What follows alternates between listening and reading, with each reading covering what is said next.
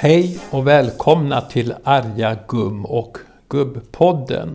Idag är jag ensam, Ingrid kunde inte vara med. Och ämnet för dagen är rädsla. Den där rädslan som begränsar oss och minskar vårt utrymme. Nu tänker jag inte i första hand på rädslan för till exempel möss och spindlar, även om den kan vara nog så begränsande utan den rädsla och oro som kommer till uttryck i trygghetsmätningar och som gör att många bekanta i min egen ålder är rädda. De vågar knappt gå ut. Och den här oron gör dem ont, det märker jag på dem. Jag upplever det som att de åldras snabbare, Även om ingen av oss är purung ser jag på dem att de liksom krymper snabbare än dem jag känner som inte är fast i den här rädslan. Och det är två terapeuter, Marit och David, som ska prata om rädsla. Men först kommer en faktaruta om vad som händer i hjärnan när vi blir rädda. Vad händer i hjärnan när man blir rädd? Ångest och rädsla är en naturlig reaktion vid hotande fara och har liksom smärta en viktig funktion för vår överlevnad. Vid ångest aktiveras försvarsreaktioner och beredskapen i kroppen höjs. Alarmreaktionen styrs av det autonoma nervsystemet som normalt inte går att kontrollera med viljan. Hela hjärnan liksom kidnappas av känslorna och flyktinstinkter eller ren panik tar över. Efteråt kan det vara svårt att förstå varför man blev så rädd. Orsaker till ångest kan vara en medfödd sårbarhet, upplevelser under uppväxten eller något vi lärt oss av en obehaglig upplevelse. Sjuklig ångest och fobier går att behandla med psykologiska metoder och medicinering. Psykodynamisk psykoterapi är ett samlingsnamn för terapiformer där man arbetar med självinsikt och relationer. En grundläggande tanke är att människor drabbas av symptom som ångest och depression när de försöker hantera motstridiga och problematiska relationer och inre konflikter. Målet är inte i första hand att lindra symptomen, även om det också är viktigt, utan att försöka bena ut vad symptomen beror på. I det arbetet försöker patienten och terapeuten utforska patientens relationer och behov, kanske dolda känslor och motiv. På så sätt kan man komma fram till ett mer konstruktivt sätt att förhålla sig till andra människor och livssituationer, uppnå förändring. Marit Andersson jobbar med inriktningen relationell psykoterapi. Hej Marit och välkommen till Arja Gum och Gubbpodden. Tackar, tackar. Det är roligt att få vara med här.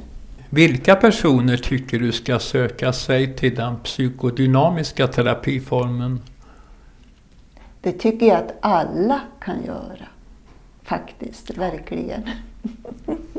Och när jag nu kommer att berätta om psykoterapi så kommer jag, ju att, kommer jag att göra det utifrån den som har fokus på relationer.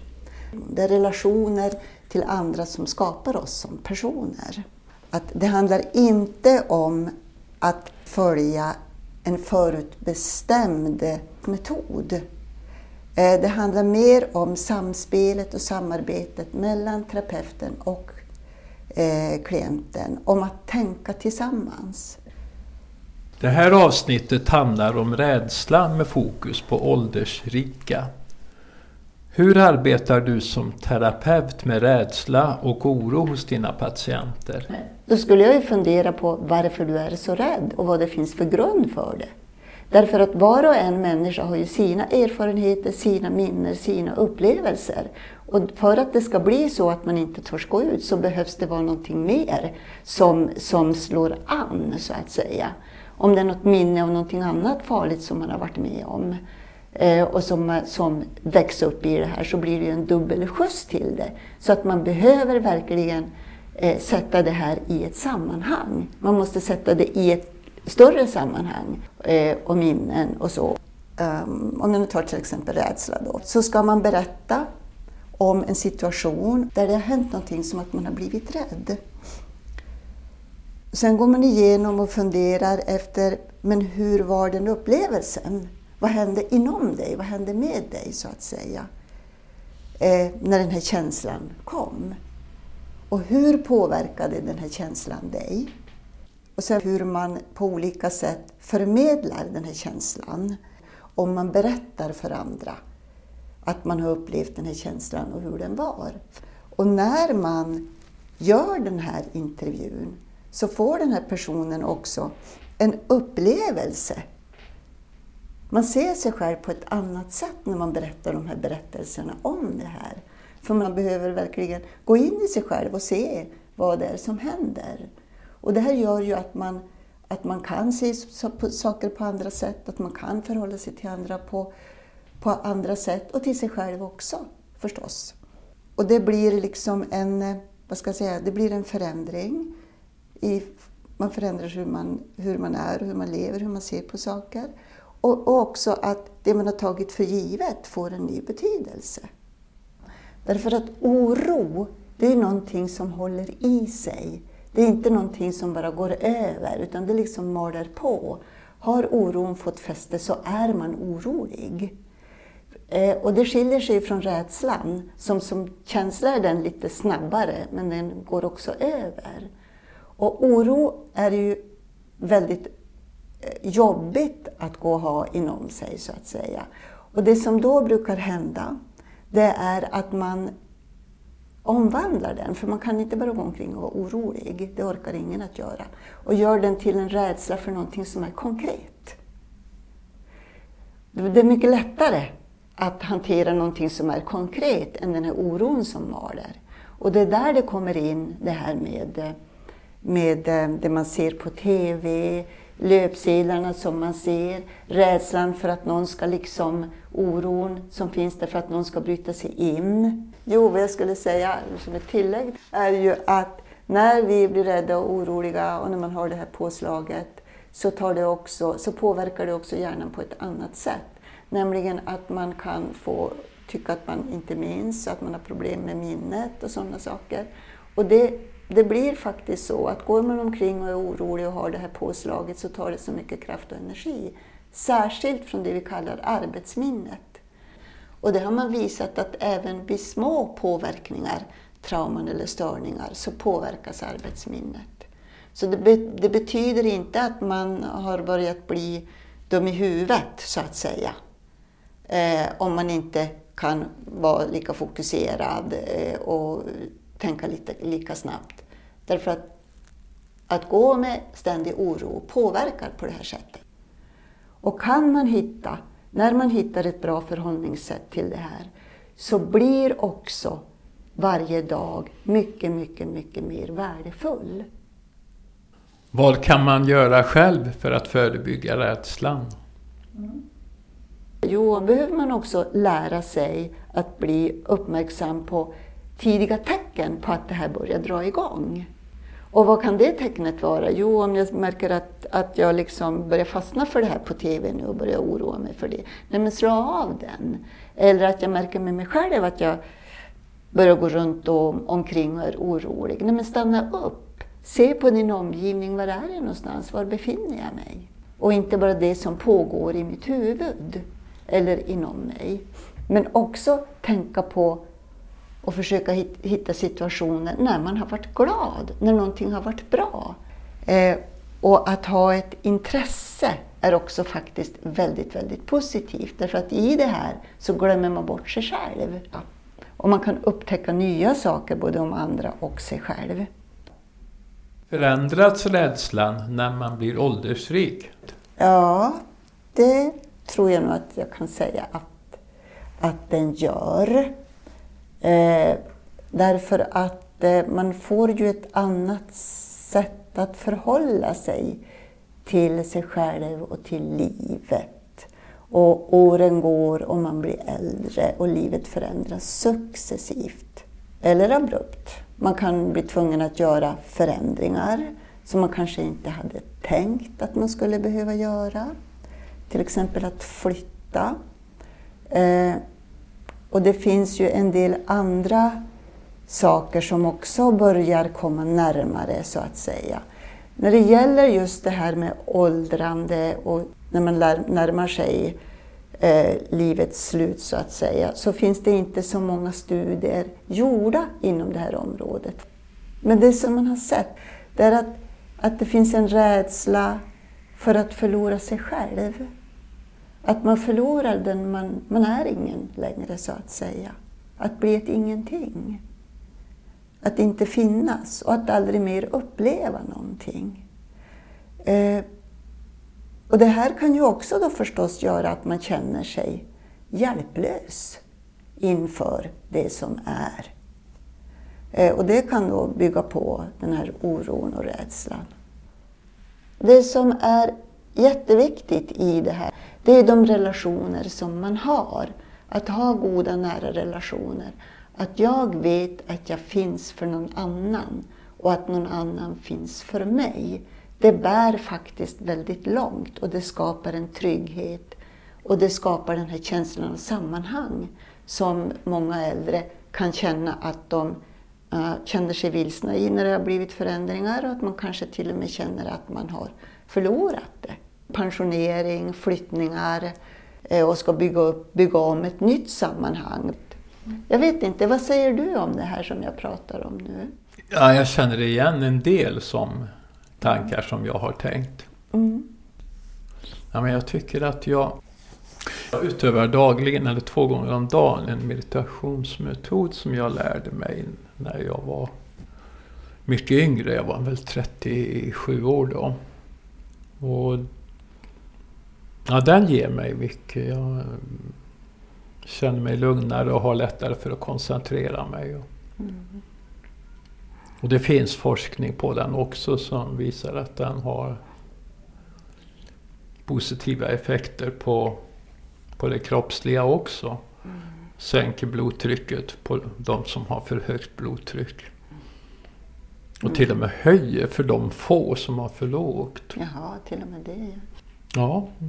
Kroppen är ju jätte, jätteviktig i det här sammanhanget. Kroppen är en väldigt stor del av våra reaktioner. Det är kroppsliga fysiska reaktioner, alla de här känslorna är ju det. Eh, och att, man, att känna sig trygg i sin kropp är också väldigt, väldigt viktigt för den här tryggheten så att säga som man behöver ha som äldre. Att man inte ska behöva vara orolig för att man ska snava eller göra sig illa eller någonting. Och jag tror faktiskt att alla som är äldre ska gå i någon form av gymnastikträning som är anpassad för dem. Därför att då får, man får en annan trygghet i sig själv. När man känner att man är stadig, jag kan gå, jag behöver inte vakta på mig när jag är ute. Och det kan också göra att den här orovaksamheten så att säga blir lugnare. När man känner sig trygg i sin kropp. Man kan ju också ha hjälpmedel och att använda sig av sina hjälpmedel faktiskt. Och inte känna, känna skam över att man behöver det. Utan snarare att det är någonting som hjälper en så att man känner sig tryggare. Ja, Marit, har du något exempel på någon patient som du har jobbat med som sökt för, för rädsla? Ja, det kan man väl säga att jag har. Eh, därför att rädsla kan ju vara en väldigt stor del av en problematik det finns där om man har blivit utsatt, traumatiserad eh, och om man har en smärtproblematik så kan den också göda rädsla väldigt ordentligt. Man blir rädd för att röra sig, hur man ska använda kroppen och sådana saker. Eh, och det har jag ju jobbat väldigt mycket med faktiskt. Och det handlar alltid om att den personen som jag träffar behöver sätta den här reaktionen, den här känslan i ett sammanhang. Och vad är det som gör att man blir rädd? När blir man rädd? Och hur upplever man, hur upplever man detta? Och vad har man själv gjort för att kunna bemästra det? Och det kan vara väldigt olika orsaker. Jaha. När är det dags att söka hjälp? Ja, helst av allt så ska man ju eh, söka hjälp innan det har gått för långt. För när det har gått för långt så kan det bli svårt. Det kan bli svårt att överhuvudtaget ta sig ut. för att göra det. Och man, man har kommit in i den här negativa spiralen så att säga. Eh, så att man ska nog söka hjälp när man känner att när man börjar känna att det här är någonting som påverkar och hindrar mig. Men innan det har blivit ett hinder. Mm. Att man är, att man är eh, påverkad av det. Och att man börjar prata med andra om det. Jätteviktigt. För då får man också stöd i hur man ska göra och också hur andra har gjort. Tack Marit för att du ville vara med och, och jag tycker att det var mycket givande, ja. får jag säga. Mm.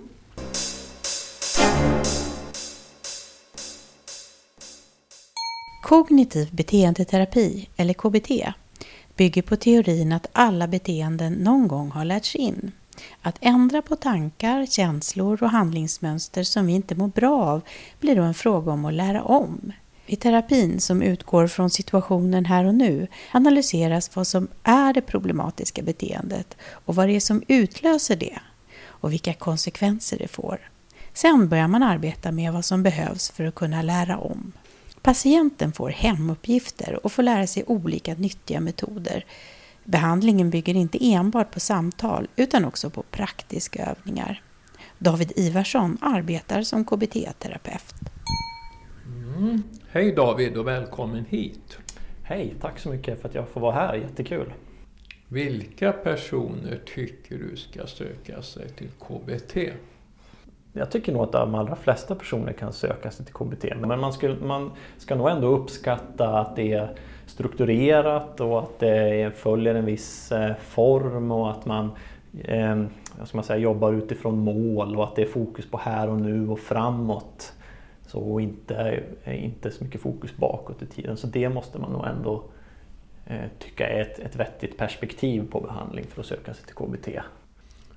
Det här avsnittet handlar om rädsla med fokus på åldersrika. Mm. Hur arbetar du som terapeut med rädsla och oro hos dina patienter? Mm. Egentligen för att svara på frågan så behöver man veta lite grann vad rädsla fyller för funktion för oss människor. För egentligen så är det ju så att rädsla som känsla är ju en känsla som vi har hjälp av som människor. Rädslan signalerar ju för oss när det finns faror runt omkring oss som vi, som vi behöver undvika. Eh, och egentligen så är ju rädslan en, en hjälp för oss som art, människan som art, att ha överlevt egentligen över genom eh, evolutionen. Eh, vi har ju inte varit varken den snabbaste eller starkaste arten utan vi har ju behövt lära av varandra och anpassa oss och lära oss vad som är farligt och vad som inte är farligt. Så där har ju rädslan fyllt en jätteviktig funktion för oss människor. Men tyvärr så är det här liksom varningssystemet om man kallar det är ju lite trubbigt så att vi, det signalerar liksom även för sånt som inte är farligt. Mm. och fastnar man då i undvikande eh, av det som man är rädd för då kan man hamna i lite problem. För det är väldigt enkelt att hamna i liksom, säga, en ond cirkel där man fortsätter bara undvika det som väcker rädslan. Så det är en lång utläggning men egentligen det som är svaret på frågan är att mm. generellt när jag jobbar med oro och rädsla så vill jag förstå hur personens undvikande ser ut. För i regel finns alltid det. Att man har ett, ett, eh, ett undvikande som liksom håller kvar en i rädslan. Det vill säga att det är rädslan som styr i livet snarare än att man själv styr dit man vill. Jobbar du på något speciellt sätt med rädslor hos åldersrika? Jag har jobbat ett vid ett par tillfällen med åldersrika personer. Och mina erfarenheter från det är att det är inte bara rädsla som är, kan vara hinder utan faktiskt konkreta praktiska och ibland fysiska hinder som man brottas med. Eh, att man inte själv eh, tar sig på egen hand för att träffa vänner utan man är beroende av hjälp av färdtjänst till exempel. Eller att man att man inte litar på kroppen på samma sätt som man har gjort tidigare och, och då kan ju rädslan vara vad ska man säga, på riktigt. Det vill säga att man kan falla och man kan göra sig illa. Det ser liksom annorlunda ut. Så som behandlare så måste man förstå det och, och tänka på vad som är rimligt och inte rimligt. Ehm, och, och, vad som är faktiskt en, ja, men en legit, legitimt att vara lite mer rädd för när man har blivit äldre, när man är åldersrik. Ehm, så det är väl en sak som jag tänker på. Sen så tror jag att det man ska göra som behandlare när man jobbar med åldersrika det är ju förstås att man ska använda sig av de här personernas omfattande erfarenheter av ett långt liv. Det finns jättemycket kunskap i att ha löst en massa problem genom livet. Vad var det jag tänkte säga nu om rädsla? Jo, det var massmedier och rädsla. Jag tycker, så, som de här skjutningarna nu. Mm. Det är ju ytterst sällan någon som inte hör till de där gangstergängen blir beskjuten. Mm. Eller ens eh, alltså, träffad av ett vådaskott. Och, och, och, det tycker jag, det borde medierna framhålla. Det, det jag tänker på när du säger det där är ju och kopplat till rädsla också att vikten av att få korrekt information. Ja, ja. Eh, för, det är ju någonting som vi vet också att om man kan få bra korrekt information så påverkar ju det hur, hur rädd man är för någonting. Ja, Precis som du sa, liksom, till exempel så är det ju jätteliten risk för just gruppen åldersrika att bli utsatta för ja. skjutningar. Det är ju kanske den grupp som är minst risk ja, i samhället. Risk, eh, till skillnad från unga män eh, oh, i, i, vissa, i vissa kretsar oh, som, som löper mycket, mycket högre risk.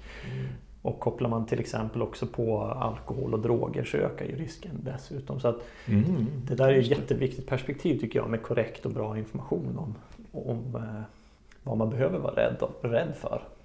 Och det man behöver göra då det är att man behöver, man behöver kolla lite grann hur har den här personens liv förändrats den senaste tiden? Är det så att man har slutat att göra saker på grund av sin rädsla? Till exempel, är det så att man slutar att träffa sina bekanta och vänner för man vill inte åka med bussen eller man vill inte ta sig genom stan för att man är rädd för att...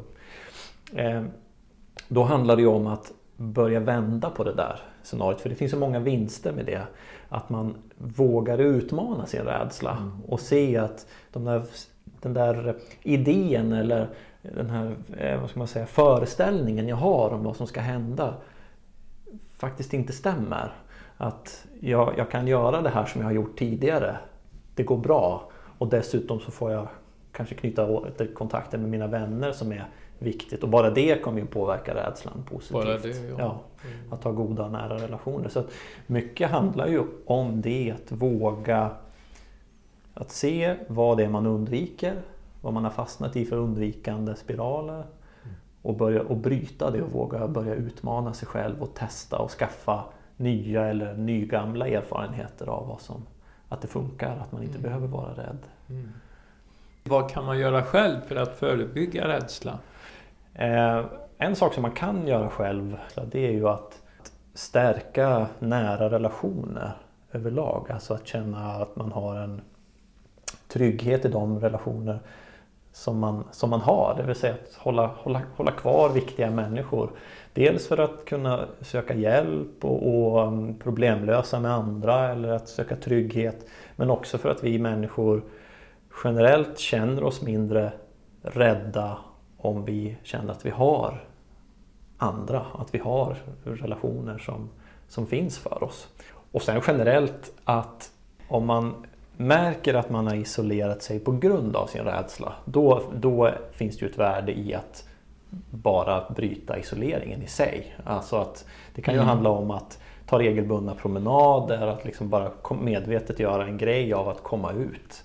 Eh, för, då, för det kommer att, även om inte det genererar att man, eller leder till att man eh, träffar nya människor, även om det inte blir så, så, så, kommer det här brytandet ändå bidra till att, att rädslan minskar. För att, jag tror väldigt mycket på det här med att att vara aktiv och att göra saker. Eh, att även om man inte är rädd för en ny aktivitet så tror jag att det är hjälpsamt att utmana sig själv i att testa lite nya saker.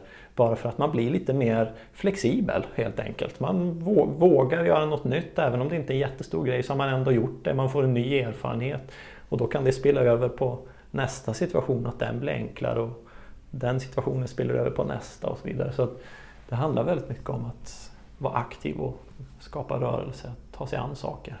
Små steg kan ta en långt, absolut. Eh, och allting handlar om egentligen om att förstå vad det är som gör att man inte kommer loss och sen börja agera för att bryta sig fri från de här mönstren som man är fast för. Mycket, det här med förebygga också handlar ju om att verkligen förstå och försöka sätta sig in i sig själv. Vad är det jag är rädd för? Att försöka sätta ord på det också. Eh, vad är det jag tänker ska hända?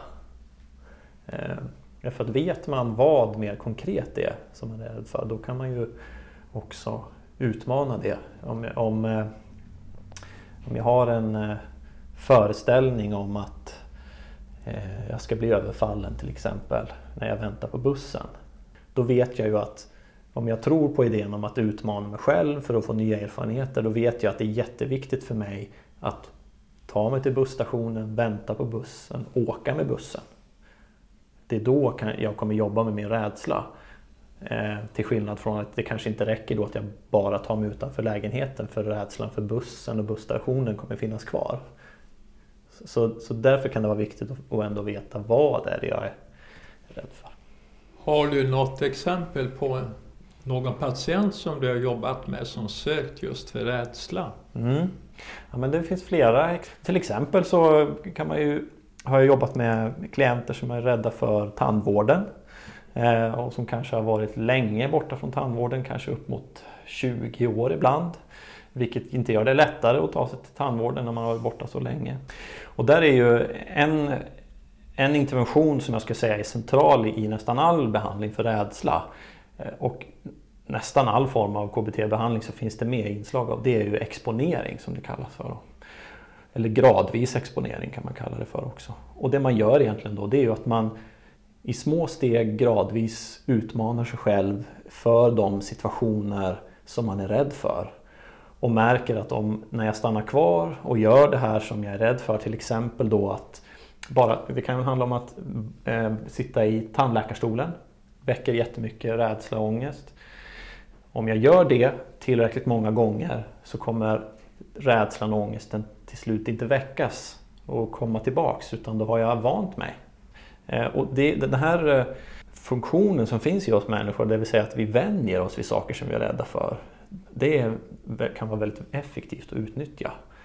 Det är ju vanligt för oss människor att vi först är rädda för någonting men när vi har gjort det ett par gånger ja, då är det inte så, så besvärligt längre utan det blir lättare och lättare och till slut så kan man sitta i den där tandläkarstolen och, och då är man redo för nästa steg som kanske handlar om att undersöka munnen. Så det är ju någonting som är väldigt konkret, specifik rädsla. Men sen kan det ju också handla om att man är väldigt orolig eller ängsligt lagd så att man oroar sig för nästan allting. Och då behöver man ju annan hjälp. Då behöver man kanske hjälp med lite mer generella förhållningssätt till livet och, och ännu tydligare fokus på vad som är viktigt också. Hur man vill att livet ska se ut och lära sig att stå ut med ovissheten. För det är ju så för oss människor att vi vet ju inte vad som ska hända imorgon. Det är ju ingen som vet. Och någonstans så måste vi lära oss att, att acceptera att vi inte kan ha kontroll över allting utan vissa saker får vi släppa taget om för att det är viktigt att eh, ta sig dit man vill. Det vill säga, det kanske är så att om jag vill ha kvar mina vänner på andra sidan stan då får jag lära mig att leva med att det kommer innebära en viss grad av rädsla och obehag för att ta mig till dem. Mm. När är det dags att söka hjälp? Och vart ska man vända sig? Mm.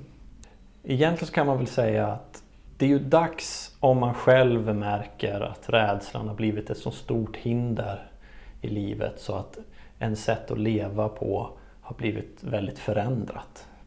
Eh, det här som vi pratade om tidigare om att, eh, eh, att man kanske har ändrat sina levnadsvanor, man har slutat göra saker.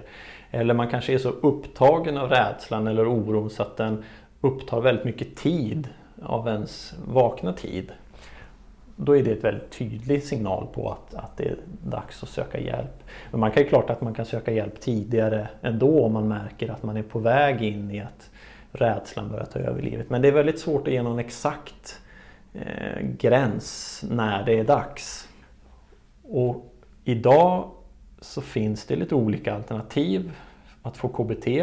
Eh, det man kan göra är att prata med eh, sin eh, läkare eller vårdkontakt som man har inom primärvården till exempel. För det finns idag, inte överallt men på många ställen, möjligheten att få psykologisk behandling via primärvården. Öppenvårdspsykiatrin är ju förstås ett alternativ om man har lite mer omfattande problem. Och sen finns ju också alternativet att ta hjälp via internet idag. Eh, behandlingar som, som genomförs på internet som har visat sig vara effektiva och bra. Man kan googla på internetpsykiatrin. Det finns här i Stockholm, Stockholms läns landsting har en egen sida, internetpsykiatrin. Och sen kan man gå in en annan sida som heter studie.nu. Där är en samling med eh, studier som är, alltså där man undersöker nya behandlingsformer via internet och en samlingssida för det. Där man ingår då i ett eh, forskningsprojekt i så fall kopplat till den här studie, studie.nu-sidan. Ja, hur fungerar de? Ofta så fungerar de på så sätt att man, man eh, söker sig till de här olika studierna via en, en webbsida på internet och sen så får man material via den här eh, hemsidan eller webbsidan. Och samtidigt så brukar det vara så att man också har kontakt med en terapeut eller en behandlare antingen via eh, e-mail eller ibland är det med telefon och så. Det ser lite, lite olika ut beroende på hur studierna ser ut. Sen så får man jobba med materialet själv. Man eh, kanske läser på, lär sig mer om sin rädsla och man lär sig om, om hur man fastnar i de här mönstren och så får man olika hemuppgifter som också är ett vanligt inslag i KBT. Och så får man jobba med det under en tid med stöttning från en terapeut och lite på håll. Men man jobbar själv och lämnar in hemuppgifter och, och, och jobbar med det här själv. Det är mer som en självhjälpsbehandling kan man säga. Men det bygger på att man, att man tycker att det är bekvämt att använda internet eller att man tycker att, att det funkar för en. Så. Alla har ju inte egen dator och internet hemma. Men man kan gå till biblioteket där man kan låna en dator. Ja, tack ska du ha David. Ja, tack. Tack ska du ha.